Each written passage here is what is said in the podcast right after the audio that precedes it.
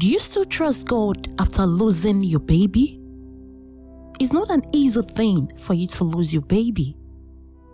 I was in so much pain, so sorrowful. Such a handsome baby boy he was. A special memory that kept with me. Three days before he passed away, he was on my laps at the baby's ward in the hospital. His eyes were closed. I looked at him lying on my laps and I said, Jesus loves you and I love you too. Immediately, he opened his eyes, looked at me without blinking his eyes for two minutes, and closed again. After the week at the hospital, he passed away.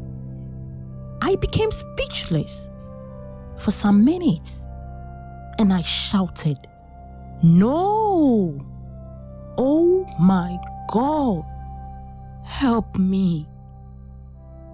My husband and my brother were afraid of depression in. I said to myself after the incident, God knows the best, and my joy is found in the Lord. I overcame the pain by hoping and trusting God for His promises.